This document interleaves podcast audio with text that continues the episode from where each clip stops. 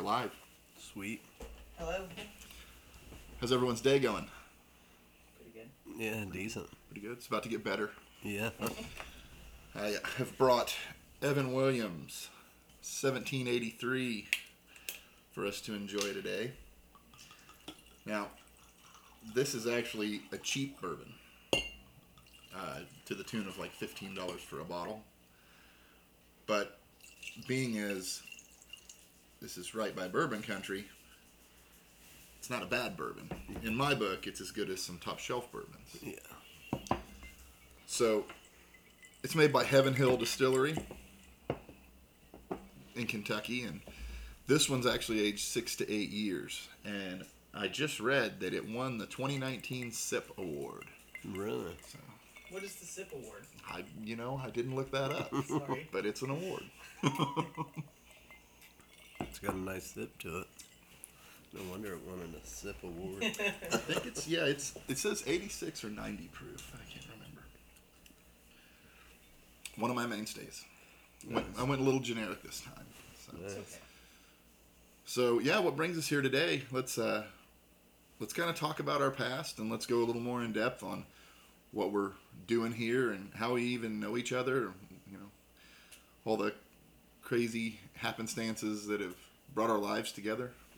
So, uh, Justin, you want to start that out? I mean, Well, What are you gonna put on the spot there, Justin? you're, Uh, right we- on the spot. we've known each other for over 20 years. Uh, we're from the same small town. Uh, we've never really been what I would consider close. We've always been kind of in each other's vicinity. But every time we uh, came in contact with one, ano- one another, we would get locked into these deep, deep conversations. And we didn't always agree. We're both very opinionated, both have differing opinions, but it never stopped us. And uh, I always left those conversations feeling energized. I Yeah. felt like I needed to research more every time I talked to Brian. So um, that's kind of where the idea from the podcast came from. I felt like if we can have those conversations and people can hear those conversations, it might spark someone else to have a conversation. Um, even when we don't all agree, um, even when we do have different opinions. And uh, I think conversation is how we learn and grow as humans. So um, I think that's important in this world. And if we can help spread that just a little bit, we've done something good. Yeah, and now no better time. Yeah. because we see how things are going. I call it narrative-driven reality syndrome. Is what a lot of people seem to be going through.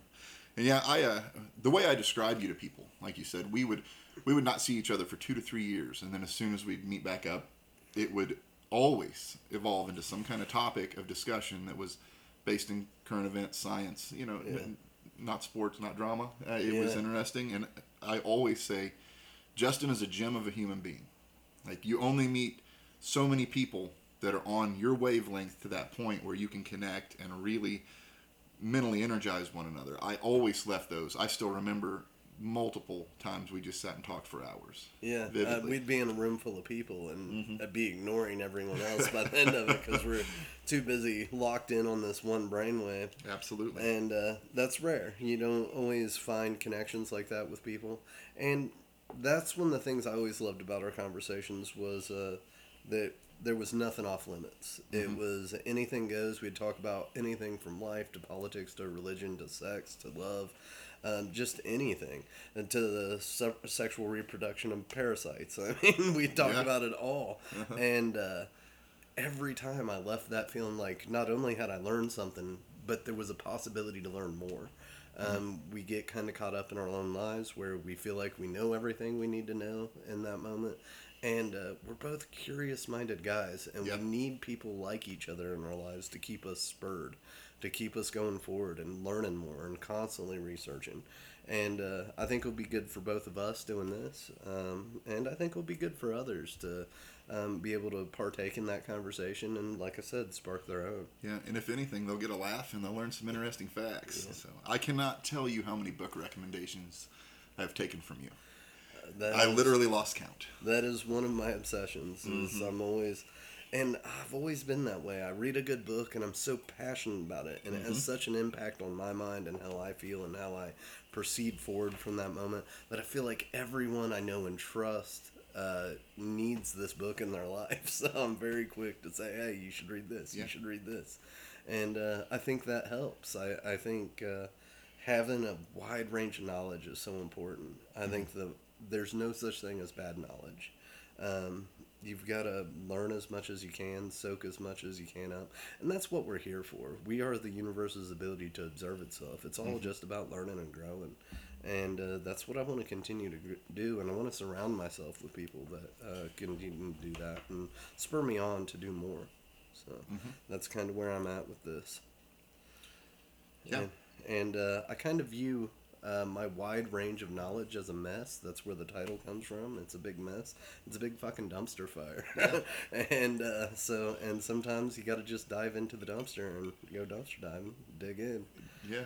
Um, so, Yeah, I view the world as the same way. I mean, we can all see. It was kind of the the basis for the show was we should talk about the inefficiency in which people interact with each other in their environment. That was the way I thought of it. yeah. So you look around and it, we don't do a great job of managing things at all, and we stay confused and mixed up. And it's almost when you realize you understand a subject and realize how many people don't understand it. That, that kind of lets you realize we're, we're in a dumpster fire. we have a very uh, a lot of people have just a cursory knowledge or uh, a misinformed basis of knowledge about a lot of things and they let emotions control what they know and you take it for example there's a brilliant writer in the 50s and 60s jorge luis uh, borges and uh, he was brilliant. He only wrote short stories. He was the master of uh, short stories, master of, one of the masters of magical realism. He wrote a book, uh, in, I believe, in 1962 called The Library of Babel, and it is literally about a society of people living inside of a library that has an endless amount of information. Um, it literally has every stitch of information that's ever existed within this library. The problem is, is there's no way to cat- catalog this information and he essentially predicted the internet. You see Yes, these. Mm-hmm. huge divisions in society. You see cults arise because they believe this one thing, and there's no way to verify whether that's right or wrong. And you see it now in our pockets all day long. We have access to all the information in the world, more information than what was in the library at Alexandria, and. Uh, we use it to look up cat videos. and it's uh, it's pretty. Um, it, we live in a pretty amazing time, and I even catch myself doing this. Yes. I've always found it amazingly absurd that I will get mad at my phone for being slow, but if I stop and think about it, it literally just sent a signal into space and sent it back. into the air. Yeah. It is magic. yeah, it is magic, and uh, I, look at where humanity is in just the last hundred years. Um, that's mind-boggling. I mean, literally, if you think about it, in the last two hundred years, indoor plumbing. I Yes. mean, look at that. This is the way. This is from an. I actually thought Alan Moore had said this. He did not. This is actually what my mind did with what he said. But the way I view this is that if you go back, let's say 200 years, uh, information traveled in the form of a solid. Yeah. You had to be handed information from another person. You had to go somewhere to get it. Yeah, had to be Uh, set you- in stone. There was, yeah, written scrolls, things like this. Well, we move on to where it's the time of liquid, electronic communications, and this is when w- the radio's coming out. There's all these new things, and you can see the baubles we had with that, uh, the War of the World stuff. You know, Yeah. the, the blue laws in the U.S. that are made because they were afraid they would fake an alien invasion, Yeah. and it would be a war tactic. Yeah. So, where I think we're at now is we're approaching the time of steam, which that also comes with all this knowledge is dispersed, and it's like you said, it's it's not cataloged, it's not uh, Yeah. referenced anymore. There's no gatekeepers. There's none. There's none. It's all right there. I can go and make up a fact and present it as whatever I want on the internet. And I think that everyone should have the right to do that. But again, there needs to be some kind of uh, some kind of reference material for what people are saying. So maybe that's what we're uh, maybe that's another thing I really want to get out of this. Is let's just let's just check things for people. Yeah, um, I can see that, and uh, I think there's good and bad uh, to not have any gatekeepers. I'm all for freedom of thought. Um, that's one of my big things. Is I'm a free thinker, and I want to continue to be a free thinker, and I think others should be free thinkers. But we also have to live in a world based on facts, and we're quickly living in a post-truth society. And um, going back to the Library of Babel, that's what he was getting across. That there would become a time that we're so inundated with information that no one would be able to determine fact from fiction. And I think I've mastered it. I think I've figured it out. You look at which one's weirder, and that's the fact. like, fact is always the stranger document. I I was once told that uh, people could tell that we didn't make up any of our stories because they were too crazy. Yeah. And if we made them up, they wouldn't go like that. That's, I guess that makes sense. Yeah, I have a laundry list of stories that I could tell that uh, you would be like, yeah, there's no reason you would make that up. like, That's, that's how it goes. like, it's just too fucking weird. So yeah, we're gonna cover a lot, man. I mean, I, I can't explain how Uh, many of this we've covered. Ella, so you want to introduce yourself? yeah, Ella, you want to get in here on this? You're kind of quiet today. I don't really know what to say. You're. Uh, I guess what would you like to know? I mean, what do you get out of these conversations? I'd like to hear that just organically. Yeah. They're very entertaining, and Mhm. I think I leave with knowledge Mhm. every time. Yeah. Um, and like one of the things I was telling you I wanted to do was anytime a book or something was referenced, making sure we had a way to put that like if there was a way to attach like a, a book list essentially of of at the end of the podcast, like in writing, so people can look it up and She's here to keep us honest. She's here. To, yeah, she is. She, she's our she's our checker. relief maybe here Yeah. and there. Yeah. Definitely, I would be the rule, uh, the one that would get us in trouble with the, the FCC. well, let's hope that doesn't happen. yeah. We're in the time of steam. They don't check everything. Tame it. I'll try to tame it in. Yeah. Yeah, no, I, I definitely leave with knowledge. Um, I think a a zest for like I leave knowing knowledge and I leave wanting to learn more. So that's good. Yeah. and I think that's really the goal is to just spur that curiosity. I think uh, people kind of get stuck in their own uh, own lives and their own routine. We're creatures of habit. Oh, They yeah. get stuck in their own uh, habits and routines day to day, and they quit being curious at some point. And uh, that's what I would like to spread. It's just that curiosity, Yeah. that uh, lust for more knowledge. I'm in a constant state of lust for no- more knowledge, and uh, I want to spread that. I think that only good can come of that. And if not good, at least it's gonna get real fucking weird. That's my comfort zone. Is real fucking weird. Yeah. So So I had remembered in a talk we had a while back. Uh, I think Ella actually asked you.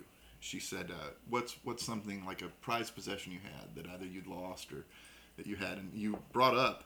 You said, "Well, band shirts," and you Yeah. said the deal was that you'd lost a lot of these, yeah, right? Oh, yeah, So- I've had many many band shirts. And they were stolen, right? yeah, by a ex roommate. Yeah, and you made a solid point there. You said the the thing about a band shirt is that's a moment in time, and that's exactly how it Yeah. is. Like Yeah. in this house somewhere, there's a Wolfheart shirt, and I watched them.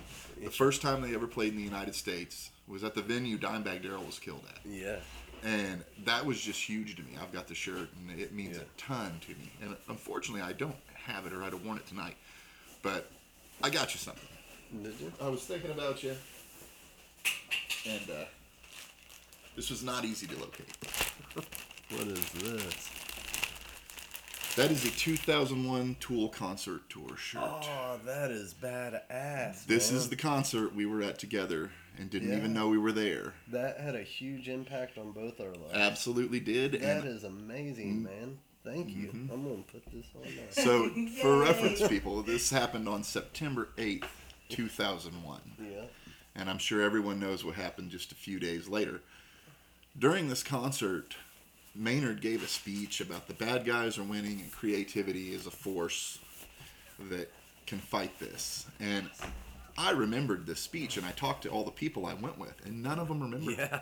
No one So remembered it. I asked Justin in one of our conversations, and he remembered the speech almost exactly like I did. So at this point, I'm like, either we're mutually insane, Yeah. or he said that stuff. It was a mutual hallucination, Yes, or he so- said those things. This was I, I very distinctly remember him quoting Zappa Mm-hmm. that there is no progress without deviation from the norm. from the normal, yes. And I actually was telling someone this story, Yeah. and within minutes, he found the entire concert on YouTube, That is and so he awesome. absolutely gave the speech just like I remembered it. Right. That gave me a lot of confidence Yeah. in my memory of these things and that I won't warp around things that strike me as important. Yeah. And I, I yeah, it And really, it kind of gives you the confidence to move forward and lets you know you're on the right path because yes, it did. you took that conversation, you took that speech to heart and uh, that's kind of the spirit in which we move forward with this podcast Yeah. is uh, just trying to put some creativity out there and some free thought and Mhm. i like to call it the wanderers wanderers and free thinkers degenerates um, pseudo pseudo intellectuals uh, and uh, dumpster divers out Yeah. there um, i want them to join us on this journey so Mhm. Thank you so much. That's Yeah, man. awesome. That- I'm gonna wear that, this uh, pride, proudly. I actually have a funny story about the shirt I had on. Um, this is called Cloud Sick. That is the city of Louisville uh, Okay. being puked on by a cloud. Um, uh, I'm friends with, well, I wouldn't call us friends. Uh, I know the artist that created it. Mhm. He hates me. he, Interesting. he created this shirt and uh, then took me to the worst concert of my life. Which was Uh, is a band called Swans, not the Swans. Swans is the most hipstery hipster thing that ever hipster. Um, well, he uh, they're a no wave band, you know, new wave of the '80s. They were no wave. They were experimental no wave. So we get to this. We get to Uncle Pleasant's, which was a very small venue, 250 people tops, and that's standing room only. And uh, it's lined with hipsters uh, for a block, and I'm like, oh god. um, so we get in line, and there's these cute little girls walking around selling earplugs. Like, why would I want to buy earplugs? I'm going to a concert. Like, I'm in line for tickets. And they're like, oh, you're going to need them. I'm like, no, I don't need earplugs. We get inside, and we find the people we're meeting. We find the artist that did Cloud Suck. His name's Justin as well. And uh, we say, uh, he's immediately, he says, oh, did you guys get earplugs? We're like, no. Why would we get earplugs? Things We're at are a getting concerning at this point. Concert.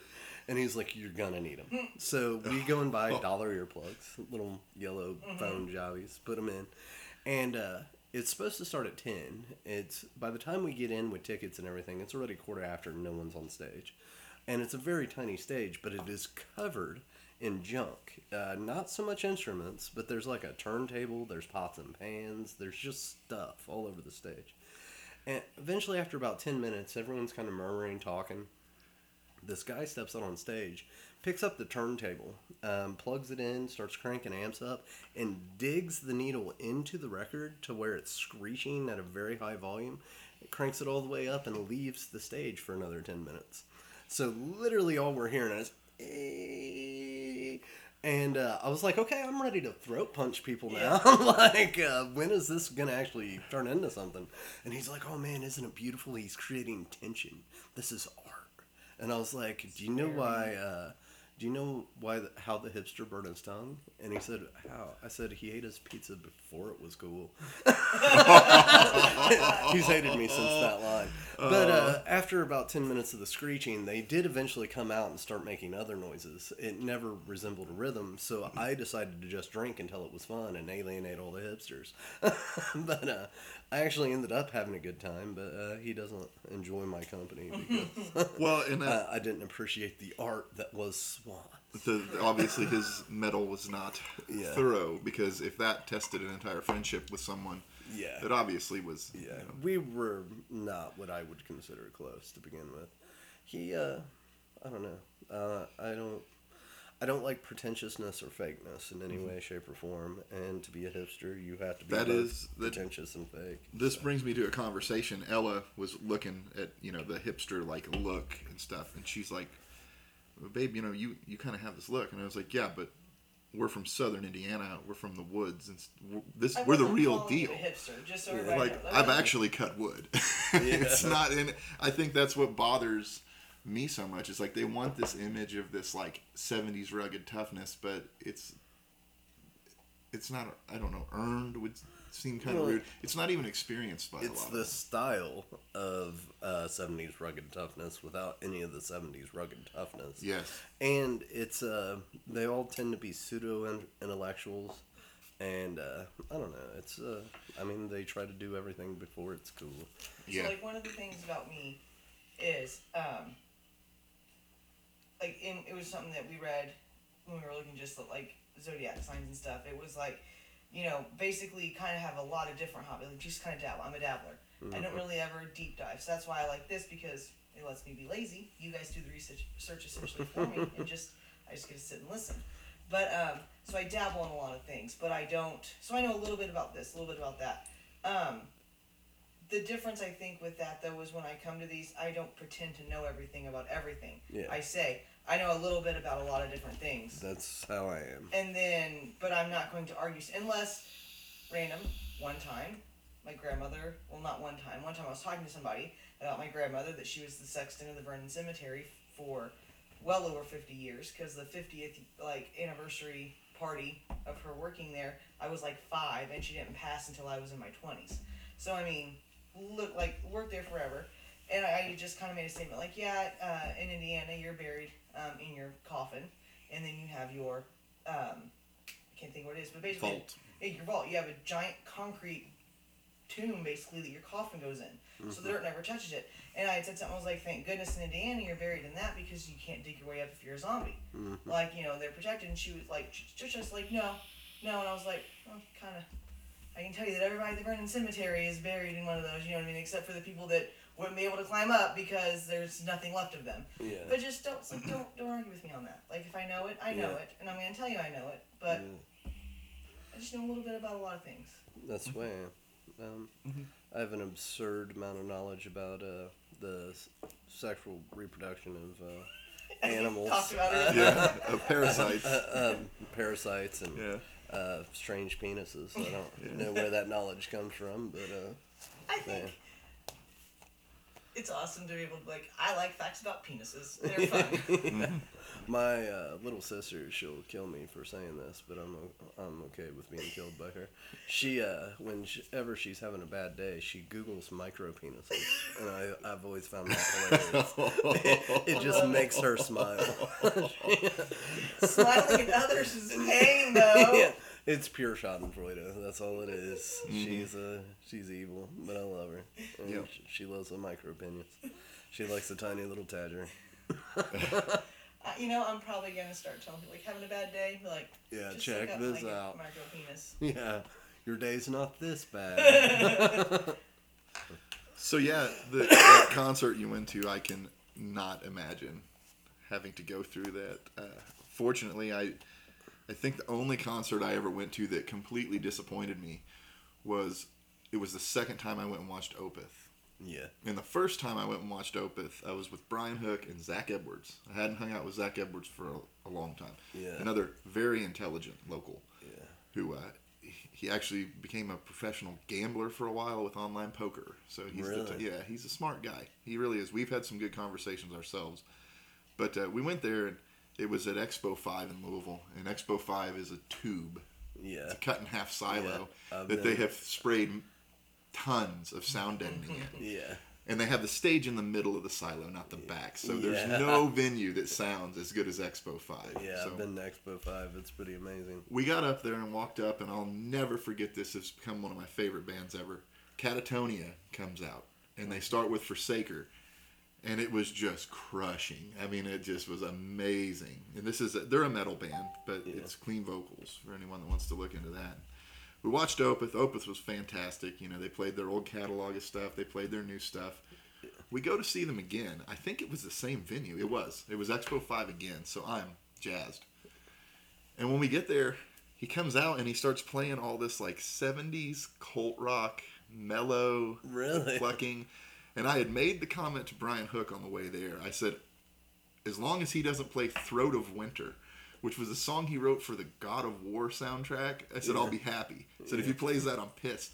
I was completely joking. I thought there's no way they're ever going to play this song in a concert. You know, Yeah. I'd, I'd been to see them before. I'd seen many of their concerts live. He gets about, I don't know, four or five songs into this weird new 70s rock, and he goes, This is one of my favorites. It's a fun one Throat of Winter. And I mean, I still, I still respect the guy. It, it- it's Yeah. Opeth is still an amazing band, They but truly are. they, uh, I think that, yeah, to me, uh, they, I just started kind of getting lost at that point with them. And I, you know, Yeah. Yeah. I mean, your heroes fall from grace. That's what they do best. Yeah. Um, I had a concert probably 10 years ago that should have been a horrible concert, but Uh-huh. it actually turned out to be one of my favorite concerts. It's the middle of August. It was uh, 95 or more out. And uh, we were going to the Spectrum Center, which was one of the few venues in Louisville I had never been to. We show up and it's an old 70s high school gym with no air conditioning. And it's 200 hardcore. I'm a huge Modest Mouse fan. And it's 200 hardcore Modest Mouse fans sweating our asses off. And literally, they opened the show by taking requests out of the audience. Someone said, play all of Long Drive for someone with nothing to think about. So they did. Played an entire album. They it was supposed to be a four hour show. They played from a seven. It was Awesome. amazing. It was 20 bucks. Wow. A year to the date later, I go to see Modest Mouse again. It's at Coyotes, which I knew to be a nightclub. I was like, mm-hmm. how in the hell are they playing at Coyotes? It's a nightclub downtown Louisville. It's like on 4th Street. Um, yeah, there's literally what I call cell phone chicks in the middle of the crowd on their cell phone with music playing, going, I think the band's name is Modest Mouse. I was like, Wow. what? And Brock, happened? Isaac Brock is one of the greatest lyricists I've ever uh, known of. He uh, he proceeds to get smashed on stage, and they played this encore song that is no. I know every Modest Mouse song. It's not on any album. The band was just jamming, and he was screaming, "Why the fuck do you care? Why the fuck do you care?" I was like, "Oh, so he sees it too." like, right on, brother. So this I have one that is the kind of the opposite. I still had a blast, and unfortunately, Ella is not nearly as into metal as I am. I, I listen. that is correct. Yes, I, melodic death metal is my soul. It, it's Yeah. it's where I dwell. Yeah. It's how I look at the world. It just works for me. You know, you see beauty in the sadness. Yeah, I it's a it's a place I go to. You know. yeah. So we watched a band. First time we ever watched them live, we were actually at uh, Diamond Pub and Billiards, and they were brand new. It's called Rivers of Nihil, and they were so particular about their setup that they upstaged everybody that day. Uh, was even Allegaeon, who we were there to see.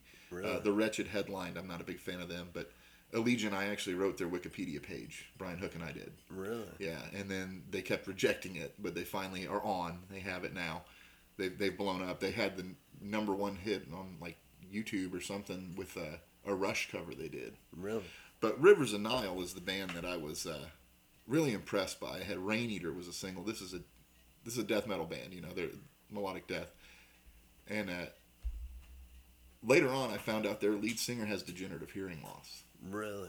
But they were the most particular about their stage setup. Yeah. And he sounded awesome. That's awesome. I remember pouring sweat, and I was like, "This dude's badass! Like he really is." So they have their third album that they make in 2018 called "Where Owls Know My Name," and this is by many people the metal album of 2018. And I'm like, we we saw these guys; they were brand new before their second album. You know, Yeah.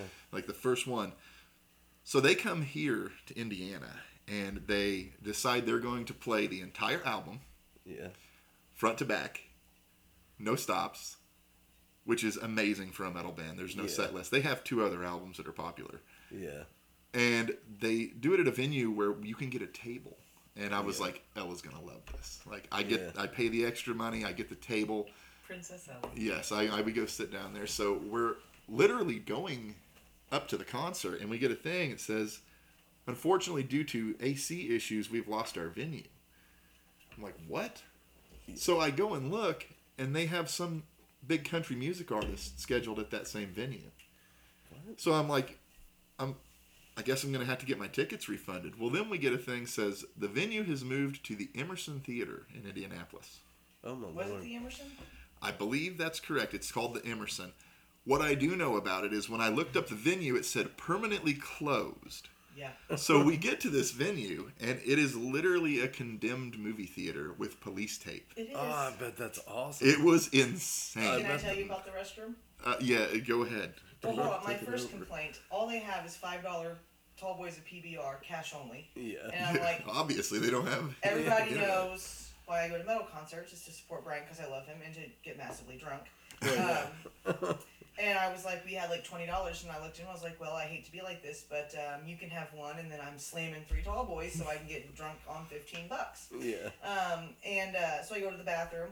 It's no stalls, it's just like plywood, and you basically just took like the the large sheet and like moved it, and then turned around and set it propped back in front of the door, the stall. Yeah. Yeah. So uh, there was running water. I was pleasantly Yeah. surprised. Uh, running water. Um, but yeah, that was the sketchiest venue I think we've been to. And I will tell you this, man, the openers struggled a lot because this is a movie theater.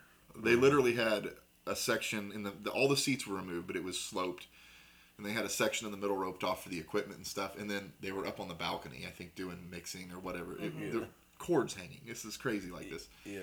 The opener struggled a lot making that place sound good. There's no sound deadening on the walls. It's just flat. It's a big box. It's, it's not a good thing. Yeah. They still sounded good. That's and I don't believe that it was just me, you know, being this jazzed up to see this band. I mean, I'm, Yeah. I'm, I'm particular about sound. I'm Yeah. big on sound quality. I love that stuff. It's a hobby actually. And uh, they, they, yeah, they did awesome. And then they played their full album front to back, and then they played like two encores. That's awesome. We got to I feel- right by them. I fully believe that if uh, you were into punk rock in the 90s, you were probably immune to coronavirus. Because I've been to some sketchy fucking venues. I mean, uh, yeah. Yeah, I got some stories. Um, probably things due to legal reasons I probably shouldn't tell. But, and dates should be changed Yeah. for story but um, I saw Fugazi in the 90s, and uh, that was something else. Um, I don't know if you're familiar with Fugazi. They're they're one of the first DIY um, underground independent punk bands of the 90s. Uh, started in '89. Uh, they were what kind of made them stood out, other than their genius. They they never uh, used uh, traditional time signatures in their music. They were very talented musically. Ian MacKaye was incredibly straight edge and would spend the first hour of each show just bitching at the crowd about how we're all running our lives with drugs. So everyone would sneak off to the bathroom and do their drugs while he was bitching about it. and uh, he'd try to get us to sign petitions and shit. And it was insane. It was insane. But um, yeah, I saw more drugs probably at that concert than I had in any previous concert. And he's the one up on Preaching no stage. drugs. yeah, no drugs. He had X's tattooed on his hands. That's how straight edge he was. But uh, he's still around actually. But uh, Straight edge, yeah. He's living that long life. yeah, yeah, it was pretty crazy. And I almost saw GG Allin. I don't know if you guys Oh, are yeah. familiar with GG Allin, one of the most horrible human beings to ever grace the face of the planet. Mm-hmm. Um, GG Allin and the Suicide Machines. I actually had plans to go see him, and he died uh, just behind the venue he's playing at um, the week before, purposely. He was trying to kill himself on the stage, and when he shot up a an overdose level dose of uh, heroin on stage, the security rushed the stage, and he ran and died in the alley behind the venue. But this man was known for performing in his underwear, shitting on people, flinging shit, pissing, ejaculating, vomiting, uh, getting in fights with the crowd. But this is my defense of him. He's an awful human being. Don't get me wrong. His literal birth name is Jesus Christ Allin. I mean, you can't Wow. do that to a kid. you just can't. His mom was a backwoods, I believe, Alabama, like backwoods single mother who believed he was a immaculate conception. I mean, Yeah. yeah, that's gonna mess your kid up. yeah. But I almost saw him. I'm glad I didn't, because uh, it'd be game over if I get someone else's fluids on me at a concert. Yeah. I mean, I've seen GWAR many times, but that's fake fluids that you get covered in. Yes. I got to see uh, last time I saw GWAR. I got to see them at Waverly.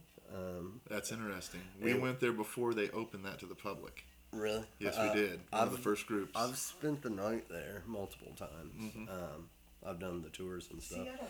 I can't do that stuff. I've I'm s- too much of a scaredy cat. I've still never seen anything. Been there twice. Let me I- tell you, this this is should be its own episode. But man, let me tell you this. I went there with uh, Jennifer Patterson, Graham Skinner. I remember the group. It was a huge group. Boone Dorset, Heather Downing, who I'm still real close with, and uh, they were like, "Hey, do you want to go to this place? They just opened it back up. All this stuff." And we're like, "Oh yeah, sure." It's so new when we go in there. They had filmed the Ghost Hunters episode or whatever they'd done there because I remember clips from that being in the intro we watched before we went up. Yeah. But everything was still destroyed, and they mm-hmm. said what what the we were talking to the people that own it now, Yeah. and the lady that actually owns it had told us. She said, "Yeah, we bought this to turn it into a big haunted house," which they ultimately did. Yeah. And she's like, and when we started moving stuff around, we're like, this place is actually haunted. Yeah. So I'm in there not believing a bit of this. You know, I'm just like, this is just cool. It's Halloween. Let's let's you know, Yeah. let's be in the, the mood and have fun. And I was on the third floor, I believe. And gosh, it's been so long. It could have been fourth. I think it was the third floor. Heather Downing was standing by me, and she turns around and punches Boone for pinching her butt. Really? And he swears to God to this day he didn't do it. Well, the owner sees us walking off down this hallway and it talks to us and says, What happened? She says, Oh, yeah. And she laughs. She goes, Yeah, we call it the groper. Yeah. It happens to people here all the time. Like, oh, BS, you know, Yeah. thinking they're just selling this. But David Day, super skeptic. This guy's more skeptical than I am, even to this day. And he, we just talked about this recently. This has been, what, 10 years ago? Oh yeah. we walk down the end of that hallway and i'm like what's going on down here and you see someone looking out and looking in and i'm like Are, we thought there was a stairwell in the back and it was another group coming up Yeah. so we leave the group like, we got all kinds of yelled at and we walk all the way down there and it's a closed off room That's great. and i am i am almost certain in that ghost hunters episode they filmed something walking across the hall it's that hallway in that end of that room Really? so i don't know uh, I, see, I wanted to see something. I've been three times. We Uh, went the second time when they had built the haunted house and done this, and the whole place was like sanitized. There's cameras everywhere, and I'm like, this just. I mean, it's not the same experience. yeah, I'm like, if I think, you know, it wasn't at the Winchester mansion that she said if you weren't building on the home, it could get haunted. So Yeah. constant improvement, I, whatever that is, you know, Yeah. whatever whatever vibe was still in that place from it being a tuberculosis sanatorium Yeah. was gone. And we saw we saw absolutely nothing, and people took hundreds of pictures there that second Uh, time. the two times I spent the night, all the people I was with claimed to see things, but I've still to this day never seen a ghost. I've spent lots of time in uh, houses that people swore were haunted, Yep. and I'm a person that wants to believe, but I'm not going to fully believe till I see it. Um, I do want to believe, and I believe in possibilities. Um, Yeah. Believe it's possible. I've just never seen it. My mo- my mother was raised in a, a home that had been in our family for almost 200 years, and every child that was raised in the home, um, my uncle owns it now. He raised all of his children in that home. They all had their own individual haunting. They're completely different than anyone else's, which made it harder to for them to even believe each other mm-hmm. because Yeah. they all such saw such different things. But my mother's haunting growing up was benevolent. It was a little old lady that would warn her where not to go on the farm and tell her what not what rooms to avoid that day. And she always referred to a him and he'd be like, He's really angry, don't go to the cellar today. Oh, or wow. he's really angry, don't go downstairs. Yeah. Like, Like- I'm equal part like chills, like freaking out slash oh. Yeah. hmm Yeah. Um, but yeah, it was. I mean, I definitely got creepy vibes. I mean, I guess statute of limitations is over on it. My it was so haunted.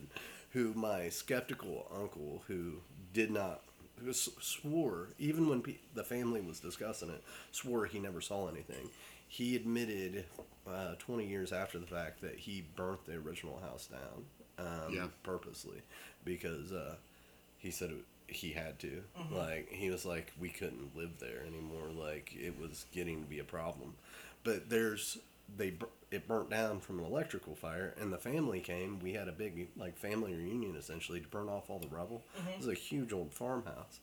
Well, it took a full day to burn off all the rubble, and there are literally pictures from that day that you can see human forms in the flames, like they're rising Really? up from the rubble. It's Oh, pretty intense. Yeah. Uh, when I was 17, I was a bad kid, and I was never good at being a bad kid. I kept on getting caught.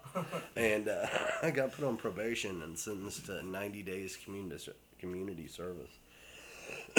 and uh, my first day of community service, you just meet at the courthouse and they tell you where you're going to go. Well, it was right before the Sassafras Tea Festival, and they sent me and five other kids to the, the museum um, downtown North Vernon. And uh, this woman, I wish I knew her last name because I'd love to reach out to her. She was probably in her 30s then. I was 17. And I was a little long haired hippie kid. And she picked me to stay upstairs with her on the top floor. and essentially shuck uh, sassafras root, like prepare it to make tea out of, while the other bigger guys went downstairs and moved stuff around for her. Well, immediately she's she's like, "You're here for weed, aren't you?"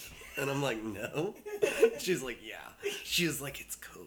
And then she's like, uh, "She's like, I picked you because I know you." Probably like ghost stories, right? I was like, yeah. She's like, I've got tons, and so we just sat up there for four hours telling ghost stories, and uh, she shows me a picture. So the room we're in is just a big open floor pan, big open room, and there's a door on the far wall with a window in it. You can see it's outside through that window. She said, "Do me a favor, walk over to that door, unlock it, open it, but don't step forward." I open it, and it is literally four stories down. Literally, there is nothing on the other side of the store. She was like, "Yeah, so." That used to have a huge balcony on it. This used to be a stagecoach and inn and that had a huge balcony, but that balcony fell off in like the 1890s. It hasn't had one since. Well, she's like, check out this picture from when the city first bought this property. And all it is, is it's the director of the Historical Society in Jennings County, like presenting this room with his arms like spread like this. Mm-hmm. And it's just showing how tore up it is. Like the floor's all tore up, and there's junk everywhere. It'd been a storage room, it looked like, for mm-hmm. years. But if you look in the back corner, there's a door to the outside, and in that window is a man with a cowboy hat, plain as day. You can Oh, see his mustache, you can see details of his face. She's like, That's that door. We're in that room. And I was like, Okay, I got cold chills. Yeah. what else you got? and we just told ghost stories. And all of a sudden, she's like, Just wait. She's like, I believe she called the little boy Timmy. She said, There's a little boy lives in the basement. Or, not exactly lives. There's Correct. a Unlives. uh, Undeads in the basement. in the basement. And she's like, he's gonna start messing with them boys downstairs. She's like, just wait.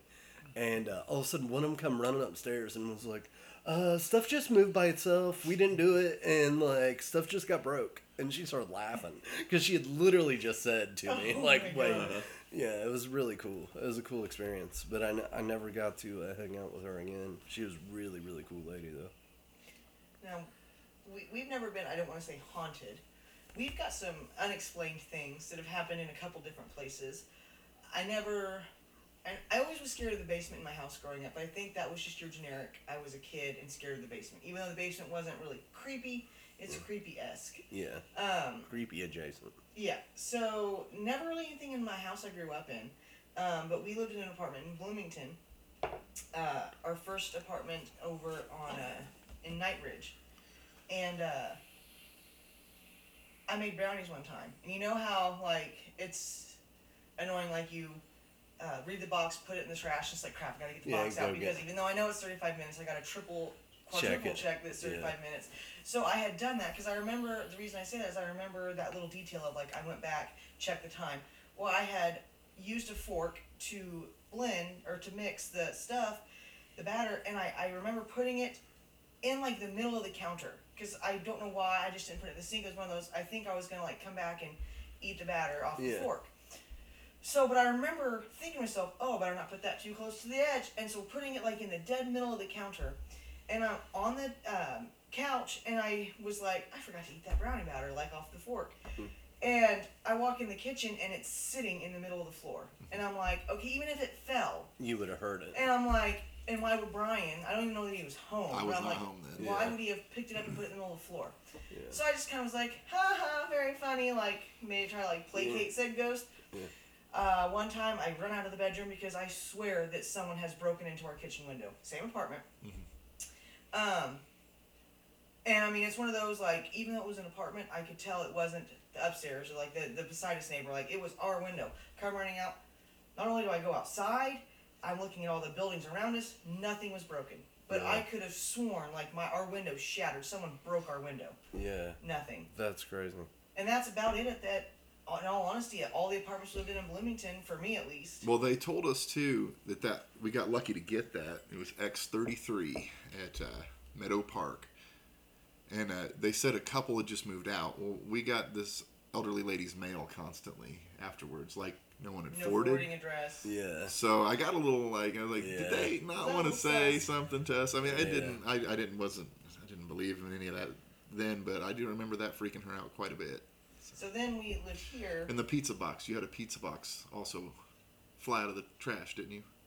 I don't remember that. Yep. I might have I left remember that that. Yeah. I'm a giant baby. Like if we watch a scary movie, he can't leave the room. You and gotta I'm watch like, a so, Di- um, you gotta watch a Disney film before you go to bed. Yeah, Yeah. look awkward, so you get to watch Absolutely. me pee for the next like 48 hours Yeah. while I'm too scared to go to the bathroom alone. You gotta have a palate cleanser after Yeah. every Disney movie. Um, but we um, before we remodeled in here, um, the only time I had anything specifically happen to me was I was sitting here watching TV. Um, I was waiting for Brian to get home, and I just got this really, really f- overwhelming sense of fear and dread. I remember thinking, like, just don't turn around. Just I can't turn around.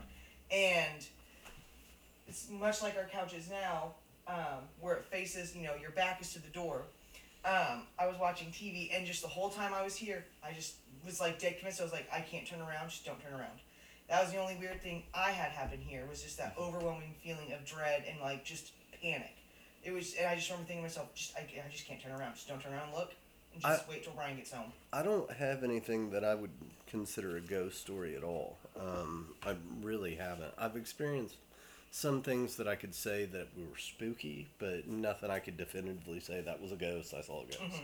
Right. Um, but I have had some glitches in the Matrix over the years. Um, my dad and I, um, my dad's not a super deep guy. I love him to death. He's just not super deep.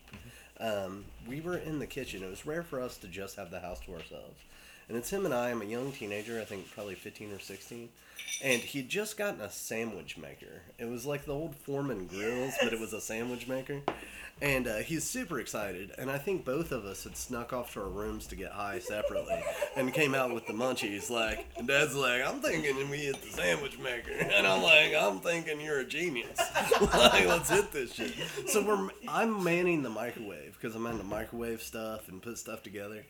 And you know how a room changes when a light bulb goes out? Yes. both of us at the exact same time looked at the light like a light bulb had just gone out. But then we both like kind of shake our heads and realize the light's on. And i'm over by the light switch i look and it's on. And i'm like he's like did you feel that? I was like yeah i felt that. And he's like from my kitchen you can hear the tv we're watching football it's a sunday. Um, it was football season. And you couldn't hear the tv and I was like, did the power go out? Did we have a power surge or something? The TV probably didn't come back on. We couldn't hear it. We literally take one step out of our kitchen and the TV's blaring. Like, we step back into the kitchen, can't hear it. It was the weirdest thing. And then eventually, like, we're like going back and forth. Like, what the fuck is happening? Uh-huh. And we finally just stopped and remembered our sandwiches, and all of a sudden you could hear the TV in the kitchen again.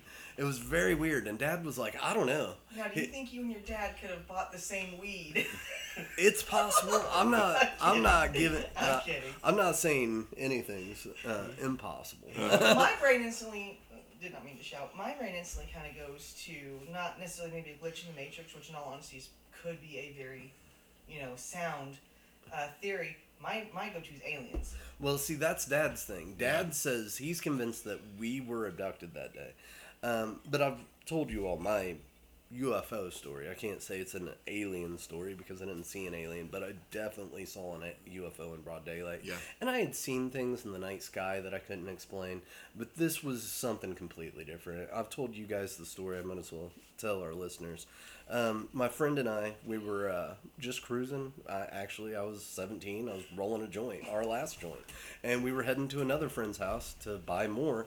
But we wanted to smoke this last joint together because there's always 20 dudes at this other house. We didn't want to share. Um, so I'm trying to roll it, and I'm not a great roller, and I kept on tearing the papers, so it's taking forever. So we're just cruising slowly. Now, this is Saturday afternoon, 5 o'clock in the afternoon, middle of August. It is broad daylight. And I'm just, I have my head facing down because I'm trying to roll this joint. And I notice we've been at this stop sign for a really long time. And then I see something out of the top of my peripheral vision moving towards us. And I'm like, that plane is looking really. And I look up, and there is just in broad daylight a black pyramid in the sky. Literal black pyramid. And it wasn't flying the way you would expect. It didn't have a point facing forward, it had one of its facets facing forward. And I realized there's dogs barking, and I can't hear them. There's a guy push mowing his yard. He's not looking at the sky. It's like we're in a bubble. Like he can't see this. He's not even aware of it. And I can't hear the mower. My window's down. I'm 20 feet away from this guy. So I'm literally, it's coming towards us very slowly. And you can feel the vibration in the car. And I look at Tara and she's like wide eyed. She, uh, she was not a believer. Uh, before this moment, and she was like, "Is it real? Is it real?" I was like, "It's real." We kind of hold hands for a second. I was like, "I've got to get a better look," and I put my head, I got my torso completely out of the vehicle as it comes over top of us. She's like, get in the car, get in the car. It's gonna get you. I'm like, this is a once in a lifetime opportunity. Uh-huh. And I, I took a mental note. It was like it was carved from a single stone, like it was a monolith. There was no grooves that I saw, no portholes, no windows, no doors, nothing that I could discern as an entryway or a light or anything. It was literally like carved from onyx, a monolith of Wow. a pyramid, and and it was. Uh, it was amazing, and it hovered right over top of us, and I'm literally leaning out of the vehicle looking at it. I could see the shine off the metal. It was so close.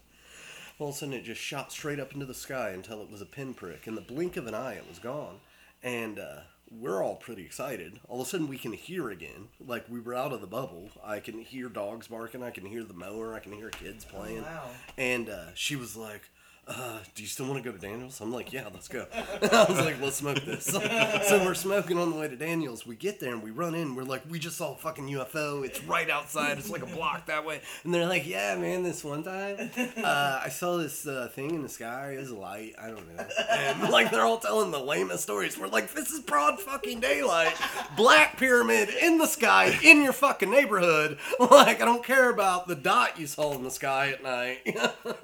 Like it was crazy, but um, yeah, it's interesting. Well, it's good that you held on to that story, and you've told me a while back. Doesn't she call you like annually Annually, to just make sure we she actually hasn't uh, this year, I believe it was this year or into last year. She messaged me one day. She was like, "Okay, I was talking about our experience. That was that's what we call it, the experience." And she was like, "I want to make sure our stories match. So what we're gonna do? We're on Messenger. She's like, type out everything you remember. I'll do the same, and then we'll count to three, and hit send. And she's like, I'll text you." on your text message to say when. And so she texted me and I hit send. And uh, yeah, almost verbatim. Exactly. She remembers she looked at the clock. I didn't look at the clock. I was so mesmerized by the object itself. I didn't want to take my eyes off it for fear that it'd disappear. Um, but she looked at the clock and she says that we watched it either we lost some time or we watched it for 12 minutes. Oh wow. And uh, I know it wasn't 12 minutes. There's no 12 minutes is forever when you're witnessing something. Yeah. I mean, I, I felt like it was a long time, but maybe four or five minutes, not 12 minutes. She thinks we were actually abducted. Um, she was like, I don't know. She's like, I can't say because, I mean, how could you? She's like, but we're missing time there. We're missing minutes. She was like, I think we got put back kind of at the wrong time or something. Like they glitched a little, and or maybe their technology isn't accurate.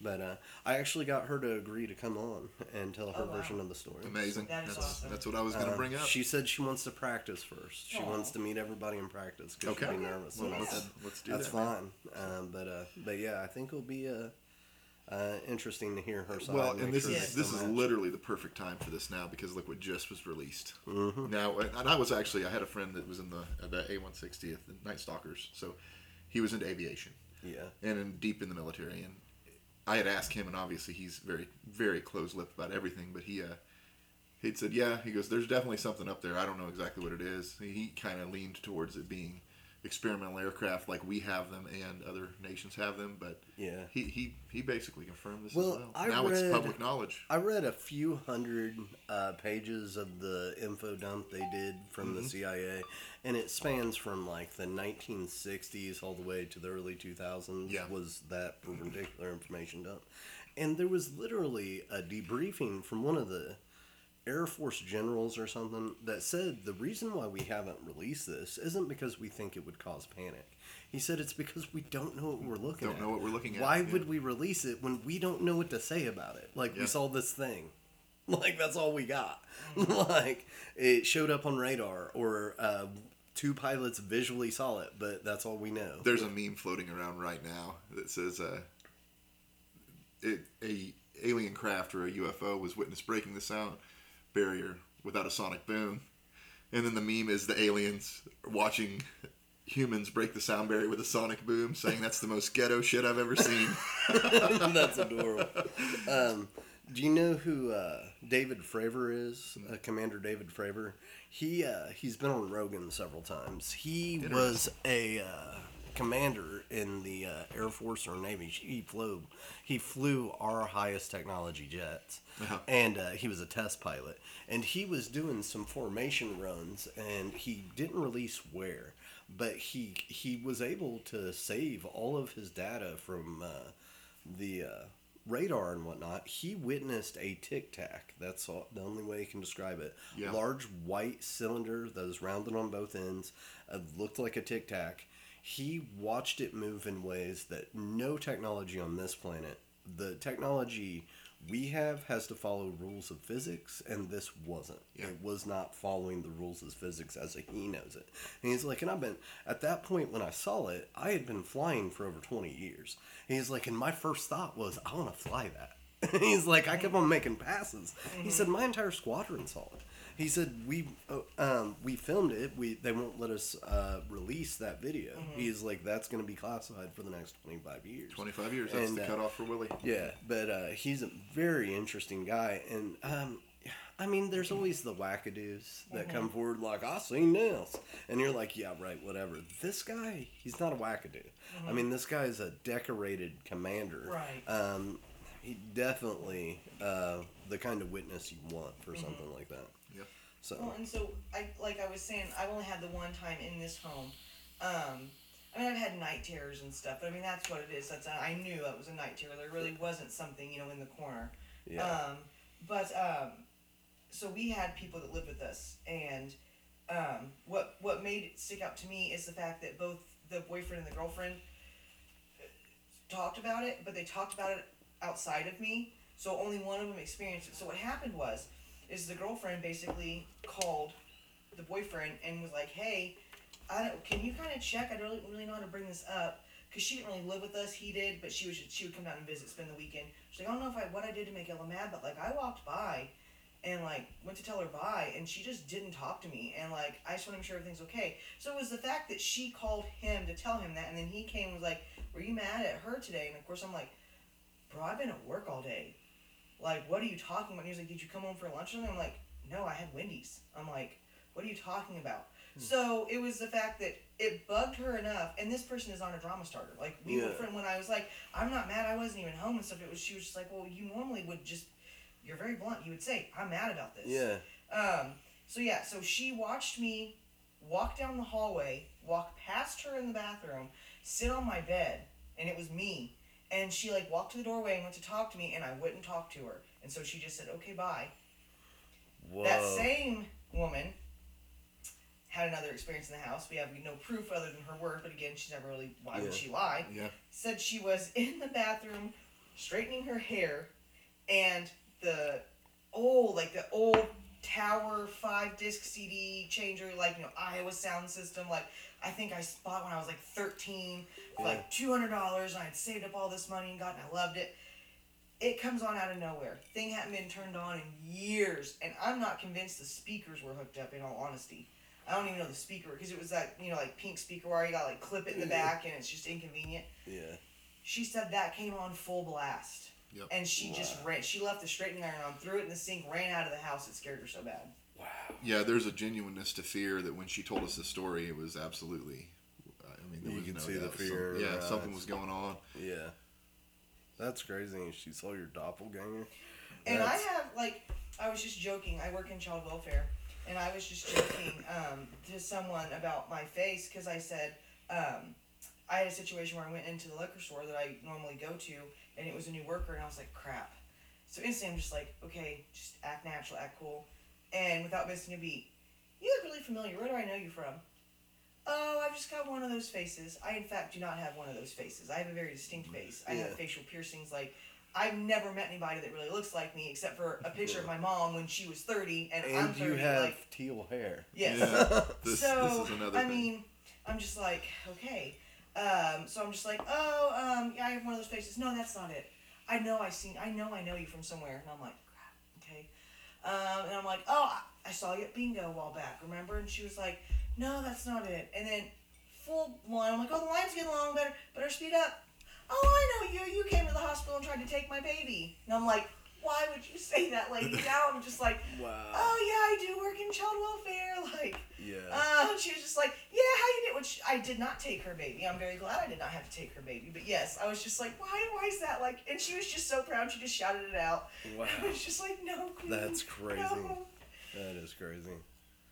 and at one of my other jobs, so I do like a cash under the table job, and uh, it was the same thing. A woman came up and was like, I think, where do I know you from? This and that. I'm like, oh, around. And then she's like, do you work with kids? And I'm like, yeah, this and that. She's like, oh, yeah, you was my case manager. And I'm like, oh gosh, I'm Yeah. right in front of all your like coworkers. I'm like, we don't have to talk about that Yeah. Make something up. That's because. I obviously would never out somebody. That's uh, not my Yeah. goal in life, and not. I mean, it's against the rules. Yeah, that's pretty funny. That's so weird that the girl saw your doppelganger. Yes. Doppelgangers are something that fascinates me. I only said that story to talk about how like I'm like So- I always say like oh I might just have one of those faces, but I I know that's not the case at all. I had at least. I mean, I'm a pretty distinct looking person. I'm. I'm, I'm a big guy. Yeah. Like I'm a heavyweight naturally all the time. Yeah. Six foot tall, ginger, all the way, like Yeah. full blood. There's no doubt. Yeah. And uh, I had three people tell me that they were had seen me in Scott County and talked to me, and then it turned out to be a different person. Really? And I'm like, I don't really look like anybody else. Like this is strange. Yeah. So, and these are people I'm close with. Yeah. So I don't know that that is kind of strange. Well, my Could brother be. and I have discussed this multiple times that there's breeds of people. You see people with the same facial structure, the same um, cheeks and forehead, same brow, um, that they could look like siblings when they're complete strangers. Yes. And uh, I see it all the time. Now, once we started pointing it out, now I see it all the time. I'm like, oh yeah, you're one of those breed. Like, um, Well, it's just like I never knew the Buick Skylark existed until my friend drove one, and now and then I would See see, 'em Buick everywhere. Skylarks. And Yeah. so, but Everywhere, then it was it's a great slug because bugs. then Yeah. every time like I it's see like one, driving a blue car. I have the to old go back adage. to Clifton Cornet. Thieves and Buick Skylarks. his, One of it's just- his theory was that the majority of thieves purchase Buick Skylarks for some reason. and so that every time to this day, and that was I've been with Brian for 17 years, and this was early Clifton, so this was probably 17 years ago. Like every time I see a Buick Skylark, thieves and Buick Skylarks. That's the, the way people impact your life, man. Yeah. It's interesting. Uh, one of my friends, uh, she, uh, how she says Dodge Neon, she goes Dodge Neon. oh, she she was till recently working at a gas station. I'm like, "What did you used to drive?" I'd make her do it. awesome. Neon. Well, I think guys, we're getting towards the end. We're getting a little long in the tooth on this one, but uh, good discussion today. So uh, let's uh, let's toast to future episodes. And to our what are our fans? Uh, Throwaway kids, uh, Throwaway kids. wonders, wanderers, uh, latch uh, degenerates, uh, pseudo intellectuals, throwaway Dumpster divers, kids, man. dumpster divers. We're all yeah. Yeah. You make you make Um, what you will of this. Till the next time, um, we'll dive back into the dumpster. Yes. Everyone have a good evening. Bye.